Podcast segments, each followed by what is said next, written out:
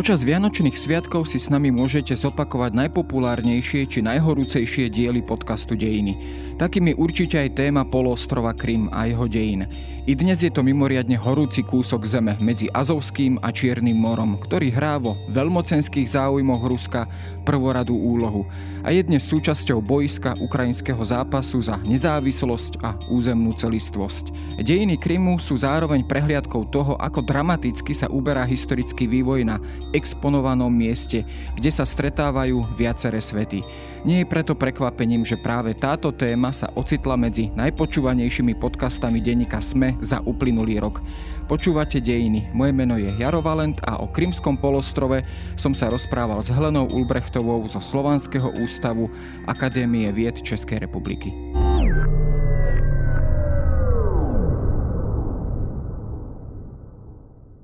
Potešte seba aj svojich blízkych novými knihami z vydavateľstva Petit Press. Futbalových nadšencov zaujme autobiografia Jana Ďuricu i kniha Králi slovenského futbalu. Špičkový tréner Šimon Klimčík v knihe Nere ukazuje, ako športovať zdravo a bez bolesti. Petra Vlhová a Marek Hamšík v knihách pre deti hovoria, ako sa z nich stali veľkí športoví hrdinovia. V ponuke nájdete aj lahvodku pre fanúšikov Formuly 1, rivali či príbehy slovenských oligarchov s kontroverznou minulosťou. Viac nájdete na stránke obchod.petitpress.sk.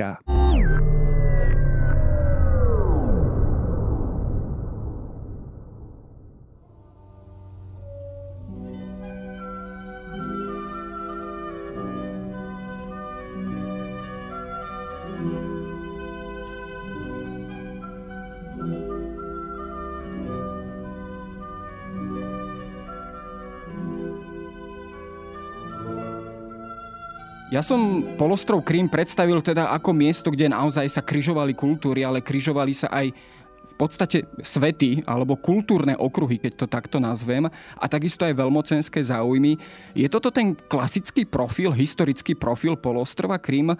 Bolo, bolo to vždy miesto, kde sa jednoducho stretávali a na seba narážali aj tieto veľmocenské záujmy a, a s tým spojené samozrejme problémy? Ano, určitě. Základní vlastnost Krymu, která předurčila vlastně spoustu z jeho následných dějin, je to, že vlastně leží mezi Evropou a Ázií.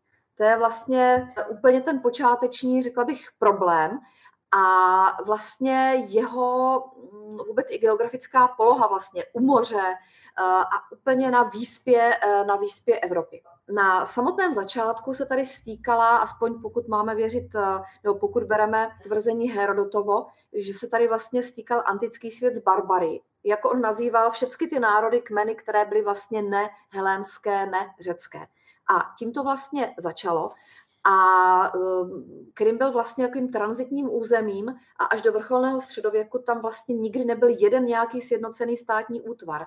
Ehm, části později vlastně patřily k římské říši, Ponské království bylo těsně předtím, to prohrálo vlastně z Římany po eh, vlastně rozpadu Říma, to byla část Byzance, ale to už jsme hodně daleko. A mezi tím vlastně ještě prostě se přes Krym, přes Krym procházeli uh, skýtové, uh, ti bájní Taurové, kteří mu dali jméno, tedy pokud můžeme věřit Kymerové a další a další kmeny. A vlastně Krym je velice plodným zdrojem archeologie a takové té vlastně, řekněme, středověké, středověké historie. Velice zvláštním a specifickým fenoménem je město Chersones, což už dneska teda je součást Sevastopolu vlastně eh, předměstí. Není to ten Cherson, který později nechal založit Potěmkin, eh, které vlastně vyloženě bylo takovým přístavem a městem ve službách všech těch okolních impérií nebo říší a vlastně tady ty kleště mezi vlastně Evropou a Ázií a příslušnost původně k Byzanci měla za následek, když teď hodně zjednoduším a hodně přeskočím vlastně ty kleště ruské na jedné straně a na druhé straně osmanské. tam odsud potom řekněme, že už se vyvíjely ty novější dějiny Krymu. Eh, keď sa pozrieme na tieto všetky charakteristiky Krymu, môžeme to možno zjednodušiť tým spôsobom, že Krym je aj istým spôsobom eh, symbolickým miestom alebo symbolickou oblasťou v tom zmysle slova, že keď naozaj sa pozrieme na všetky tie mýty, či už antické alebo aj stredoveké, keď už začneme Ifigo, Ifigéniou Stavridu a všetkými týmito gréckými star, starými príbehmi a bájmi, ale povedzme aj tým eh, slávnym krstom Vladimíra, prvého vlastne krsteného kniežaťa Kievského Kieľskej Rusy, neskôr teda prehláseného za svetého v roku 988, údajne teda v Chersonese spomínanom, ale povedzme aj ďalšie a ďalšie udalosti, že teda nie je to len tým strategickým, geograficky dobre položeným miestom, ale aj tým symbolickým miestom pre neskoršiu legitimizáciu či už nejakých územných alebo aj širších imperiálnych cieľov a plánov. Určitě taky, co zmiňovali vlastně jak historici, tak kulturní historici, tak vlastně jeho klimatickou polohu. Že to je vlastně jako jižní skleník, taky se vyskytla taková charakteristika. A stotožení s, takovým s takovou tou orientální krásou jako tisíc, tisíc a jedna noc Šehrezáda. A v tomto smyslu je taky strašně zajímavý výrok eh, Níla Eshersna, což je skotský, myslím, historik, uh, byzantolog taky mimo jiné, a ten ve své knize Černé moře Eh, vlastně říká, že Krym působil na okolní svět eh, jakoby naprosto, on tam používáš jako eroticky, erotickou přitažlivostí a že ho všichni se ho chtěli zmocnit ale že vlastně zem nelze podle Ashersna vlastnit, že to je vlastně naprostý, naprostá alegitimizace od samého počátku, že nicméně prostě to území takové je. No já jsem tam nikdy nebyla, obávám se, že už tam nikdy nikdy nedojedu, ale na mě vlastně zapůsobil prakticky po anexi v roce 2014 a já jsem od té doby vlastně se začala zabývat, začala jsem si dohledávat literaturu a začala jsem se zabývat i vlastně tou literární reflexí. Takže nějakým způsobem je to asi symbolické místo. Každý, kdo na Krymu byl, eh, tady teď třeba mluvím za naši kolegyni vídeňskou Kerstin Jobstovou, vynikající historičku, eh, která vlastně napsala fundamentální práce ke kulturní historii Krymu, tak eh, pro ní vlastně Krym byl přesně tak, jako čím si zvláštním, čím si posvátným. A já bych řekla, že úplně racionální argumenty tady k tomu nedohledáme. Jo? Prostě eh, Krym opravdu vlastně podle jiných mýtů, tam Odysseus se stoupil do podsvětí, zátoka Listrigonu a, a tak dále a tak dále. Prostě těch mýtů, Ifigenie samozřejmě, a uh, když zase trošinku přeskočím, tak Rusko po té první anexi v 18. století uh, vlastně založilo takový úplně novodobý turismus a teď všichni ti intelektuálové, a ať už Rusové nebo uh, z jiných zemí, tak všichni prostě hledali Ifigenin hrob a tak dále a tak dále. Místa, která tam vlastně asi nikdy nebyla, nebo přinejmenším jsou nedohledatelná, ale ano, Krym má evidentně a vlastně to vidíme i v literatuře, třeba u Puškina, naprosto prostě nějakou eh, fascinující, fascinující prostě přitažlivost.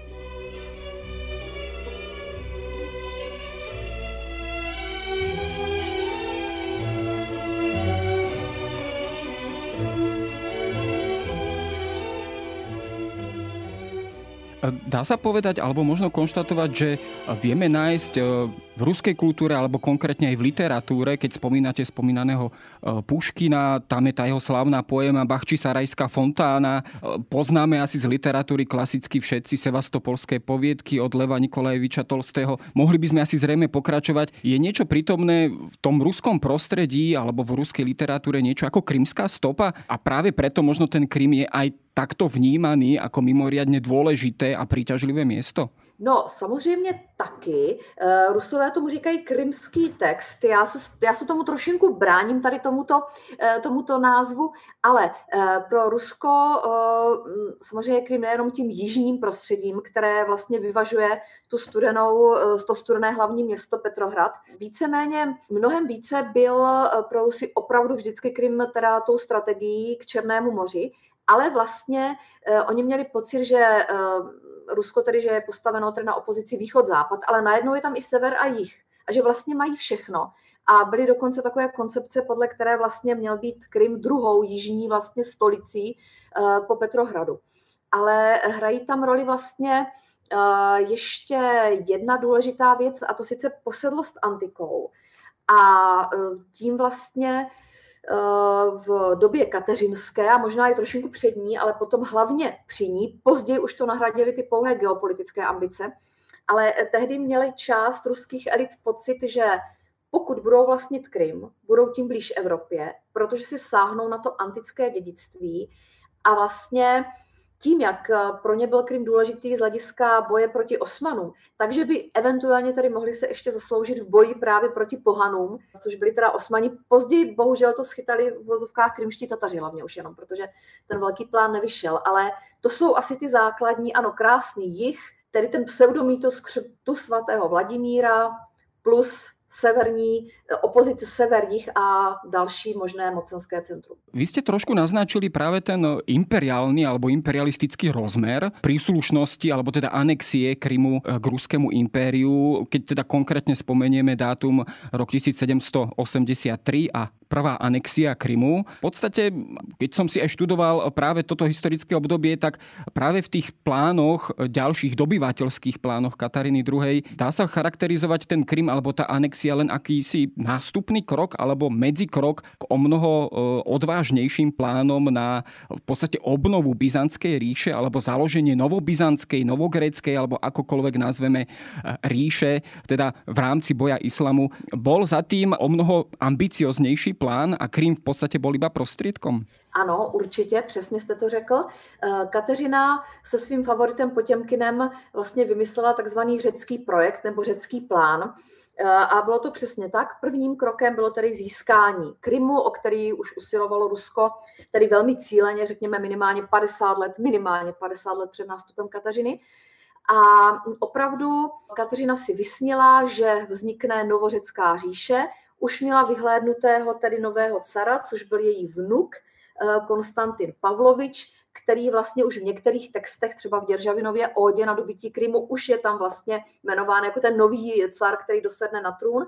Takže ano, romanovská sekundogenitura vlastně na eh, trůně byla, tedy doufala v zánik osmanské říše, kterou tady Rusko nejlépe zase bez boje porazí. Opravdu tam Děržavin to tam krásně popisuje, jak ty, jenom je uvidí prostě osmani, tak se otočí a sami, sami se zlikvidují, když to trošinku přeženu. Eh, samozřejmě zjistilo se, že tohle to byl přesně jenom eh, takový první krok a ty další kroky se nekonaly, tím spíš, že Kateřinin syn Pavel teda opravdu maminku neměl rád a vlastně tu krymskou politiku ve smyslu státní sebereprezentace zastavil na nějakou dobu, nebo zastavil, pak se našli až další, kteří v tom pokračovali.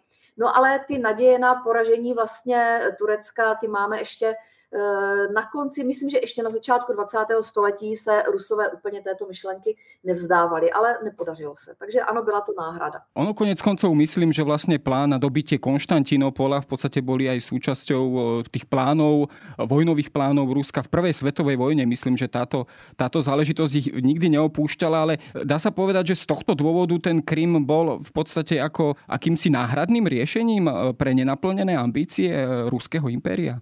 No svým způsobem ano, ale hlavně já si myslím, že Rusko se v těch následných, řekněme ještě stu letech po připojení zaměřilo hlavně na jeho teda kolonizaci, eh, ve smyslu, kdy teda ono mělo pocit, že ho poevropšťuje, a že vlastně sice ze začátku velmi jako nenápadně, Kateřina byla ještě velmi tolerantní teda k, eh, k islámskému eh, vyznání, krymských Tatarů, což už dál teda potom bylo o něco problematičtější. No ale vlastně krásně to řekl Maximilián Vološin, básník symbolistický, že vlastně byl Krym přetvářen podle újezdních vzorů Ruska vznikaly tam hotely v, ve stylu carských paláců a, a tak podobně. A vlastně stalo se z toho především rekreační, rekreační doména, carské paláce, carské vily. Samozřejmě se taky trošinku obchodovalo teda s majetky, některý s těmi vinicemi, jo, jak, si, jak, si, jak si kdo mohl zakoupit nebo nemohl zakoupit statek.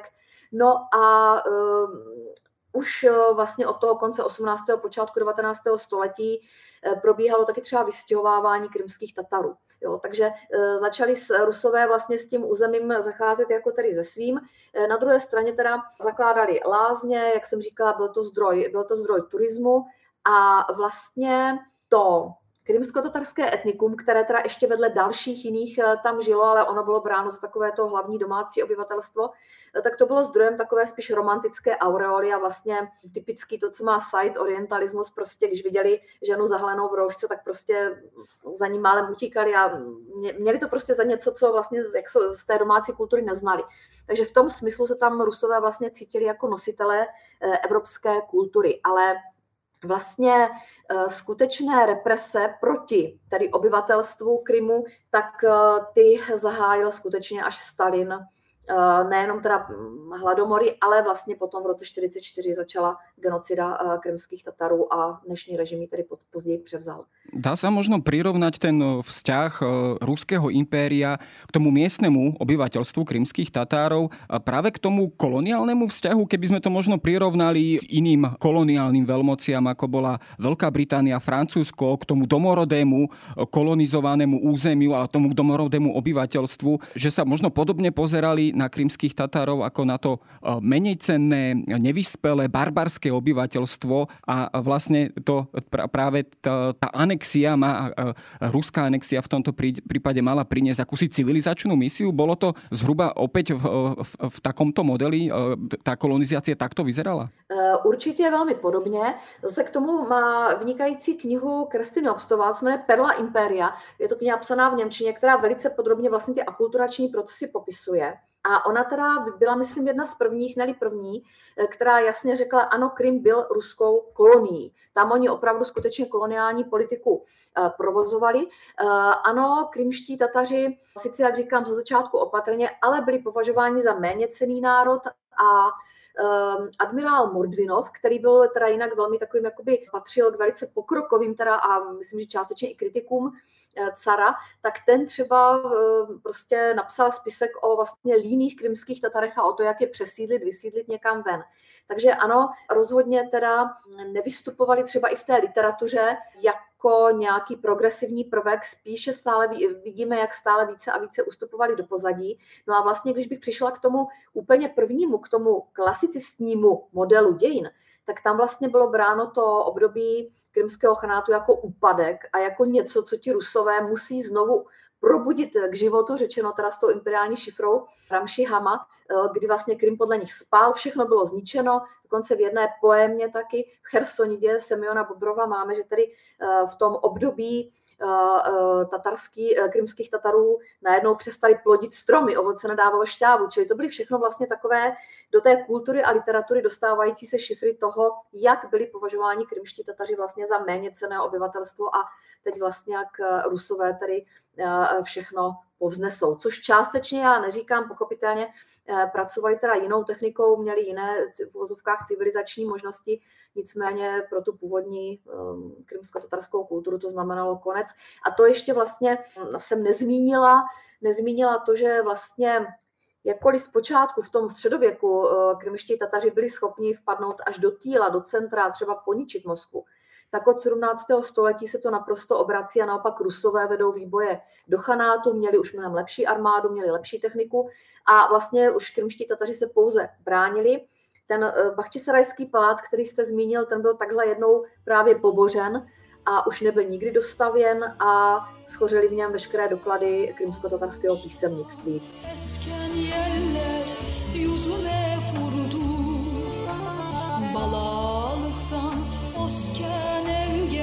Gözyaşım düştü. Ben bu yerde yaşalmadım. Yaşlılığıma Keď sa pozrieme možno na ten jeden z ďalších narratívov, ktorý sa často v súvislosti s Krymom objavuje, tak to je vlastne e, Krym ako miesto, odkiaľ sa šíri do Ruska alebo do prostredia neskoršieho Ruska aj či už Kievskej Rusy a následne Moskovskej Rusy e, samotné kresťanstvo a pravoslávie.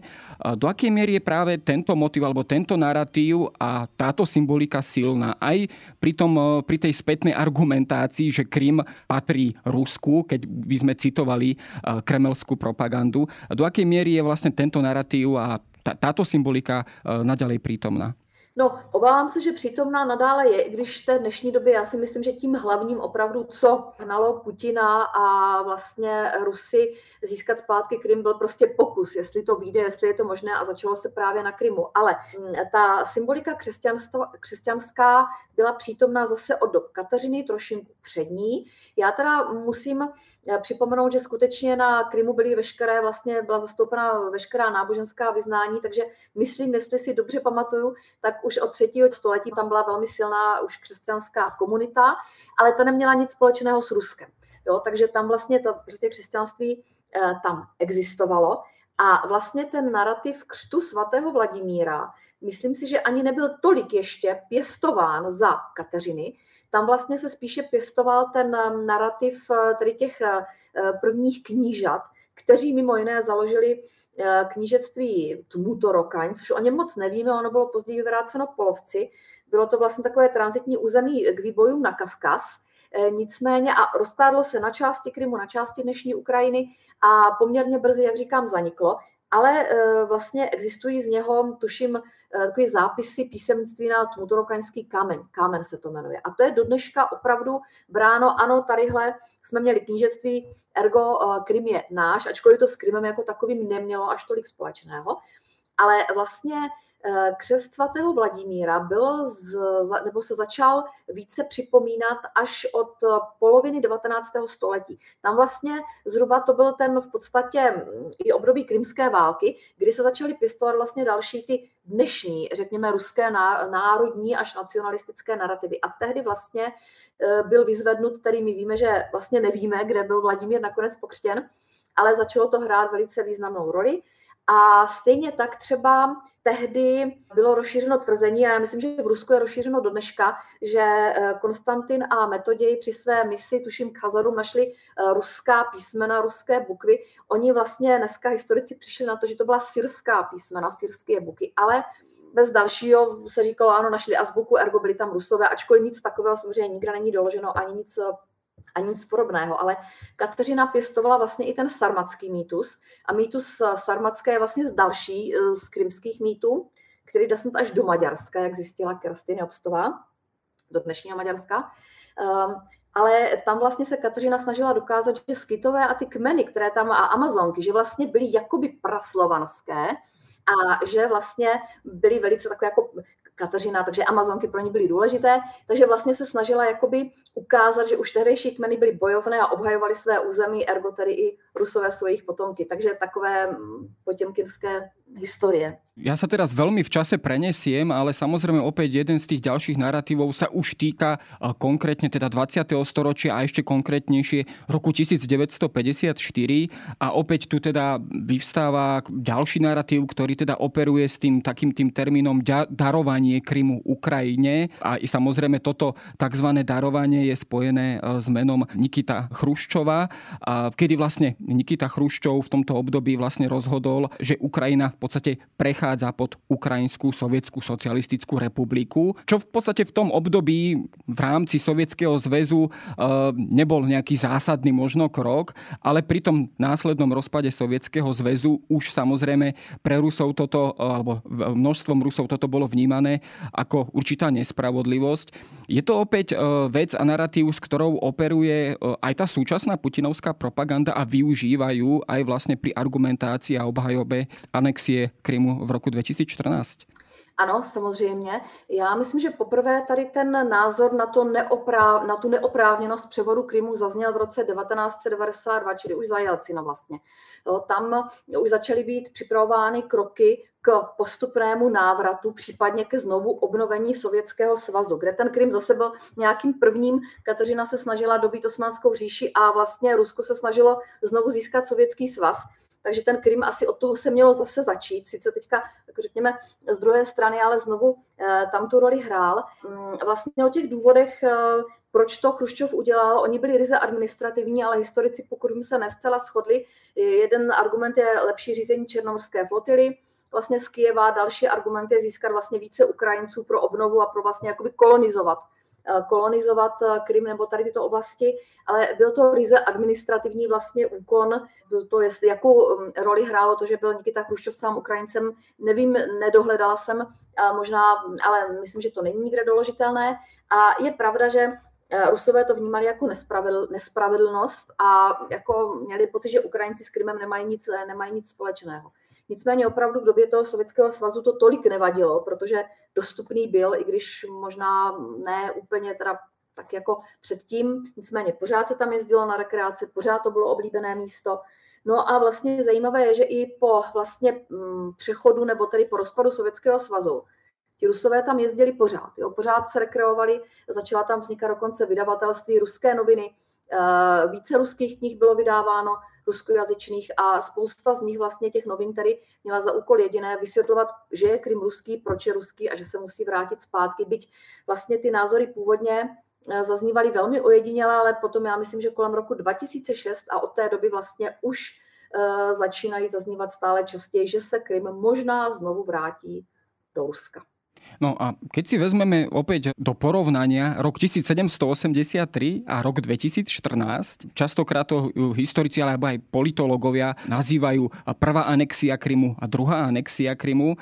A vieme tieto dve udalosti porovnať a vieme tam nájsť určité zhodné znaky a, a spôsoby anexie.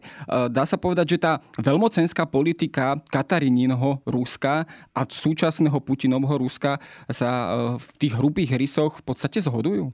Eh, určitě. Já dokonce říkám, že ta druhá anexe byla tím remakem té první anexe, ale to, co vlastně tam mělo nějaké, řekněme, opodstatnění, aspoň teda v nějakém tom kontextu evropské, eh, evropské politiky, a mm, tam, kde vlastně byla přítomna snaha i to území skutečně popsat a nějak poznat, protože Rusové, eh, pro ně to byla tabula ráza, oni vlastně nevěděli nic, takže vlastně zvali jak eh, zahraniční cestovatele, geografy, palase a tak dále, tak vlastně vlastní Rusové později ten Krym popisovali, ale tady vlastně naraz už to byla jenom touha jako vrátit, vrátit zpátky kolo dějin.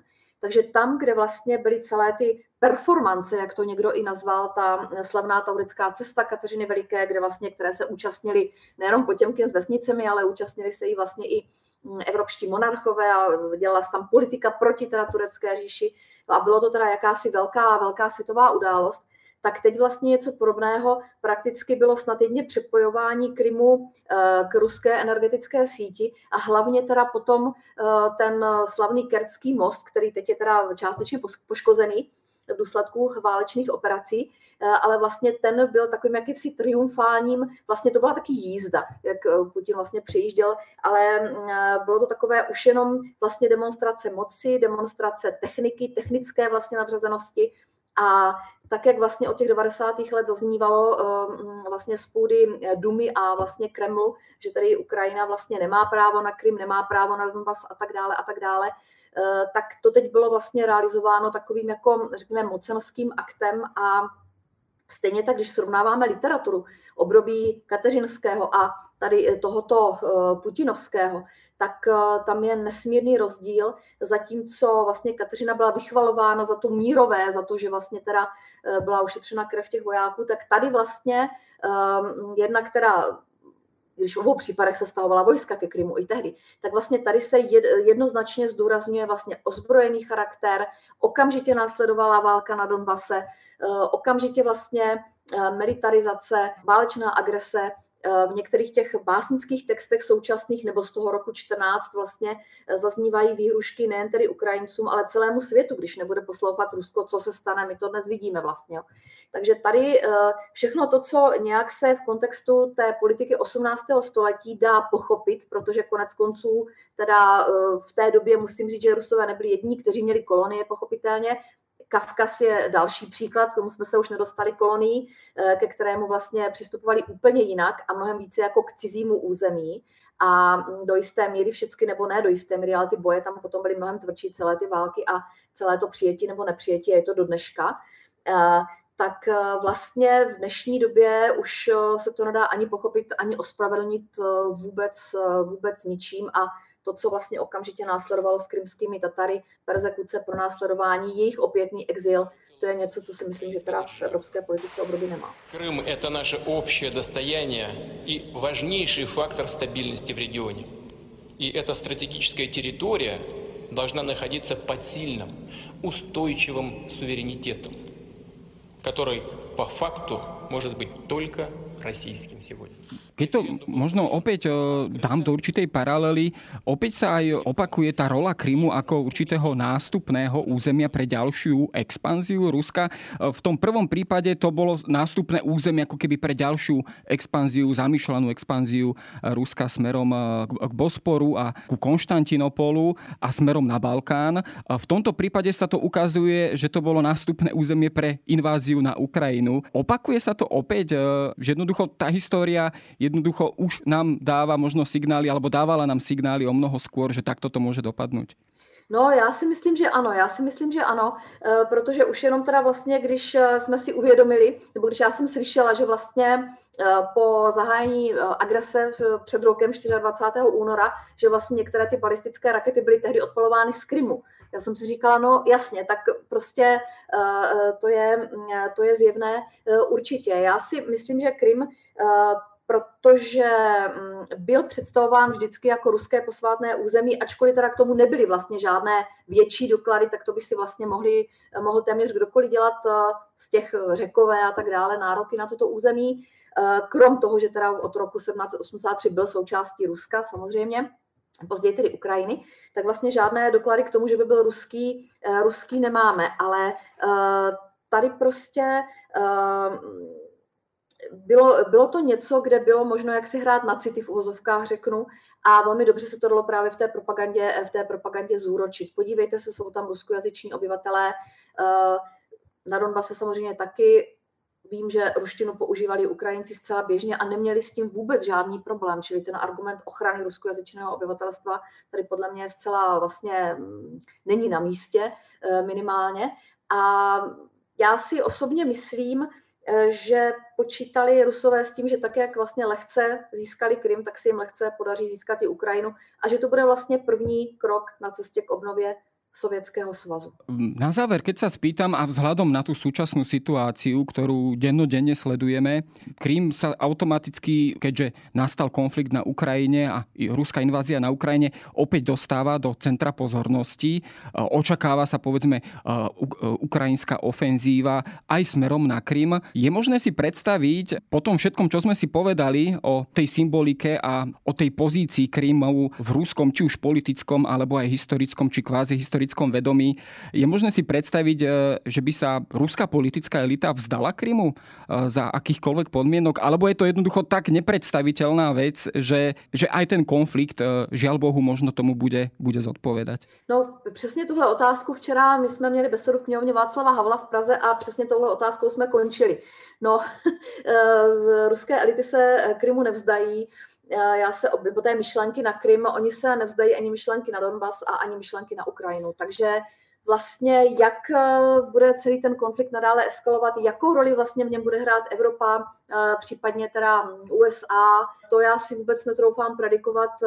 Za mě tedy eh, měli bychom udělat všechno pro to, aby vlastně byla ta agrese zastavena, účinně zastavená, aby se už nemohla opakovat vůči žádnému jinému státu, ale jako nezávidím těm politikům, kteří by tohle, nebo kteří tohle budou řešit, protože to bude strašně odpovědná pozice a cokoliv udělají, tak jim jednou bude vyčteno.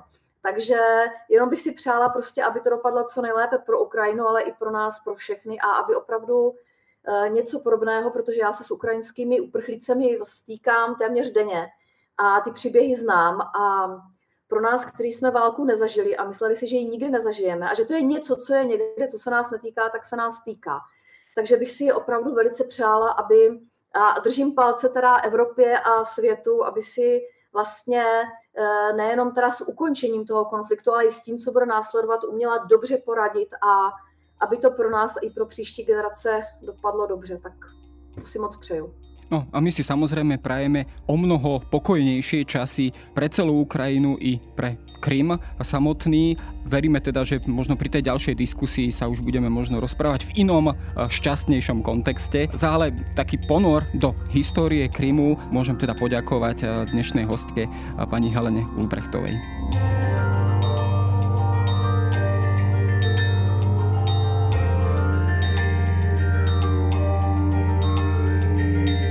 To je na dnes všetko. Počúvali ste Dejiny, týždenný podcast denníka SME a historickej reví. Podcast Dejiny vychádza každý týždeň v nedelu. Prihláste sa na jeho odoberanie vo svojej podcastovej mobilnej aplikácii na platformách Google Podcasty, Apple Podcasty alebo v službe Spotify. Všetky diely nájdete aj na adrese sme.sk lomka dejiny alebo historickareví.com. Ak sa vám podcast páči, môžete ho ohodnotiť. Ak mi chcete poslať pripomienku, môžete sa pridať do podcastového klubu denníka Sme na Facebooku alebo mi poslať mail na adresu jaroslav.valent zavináč petitpress.sk Ja som Jaro Valent a na tvorbe tohto podcastu sa podielal aj Viktor Hlavatovič.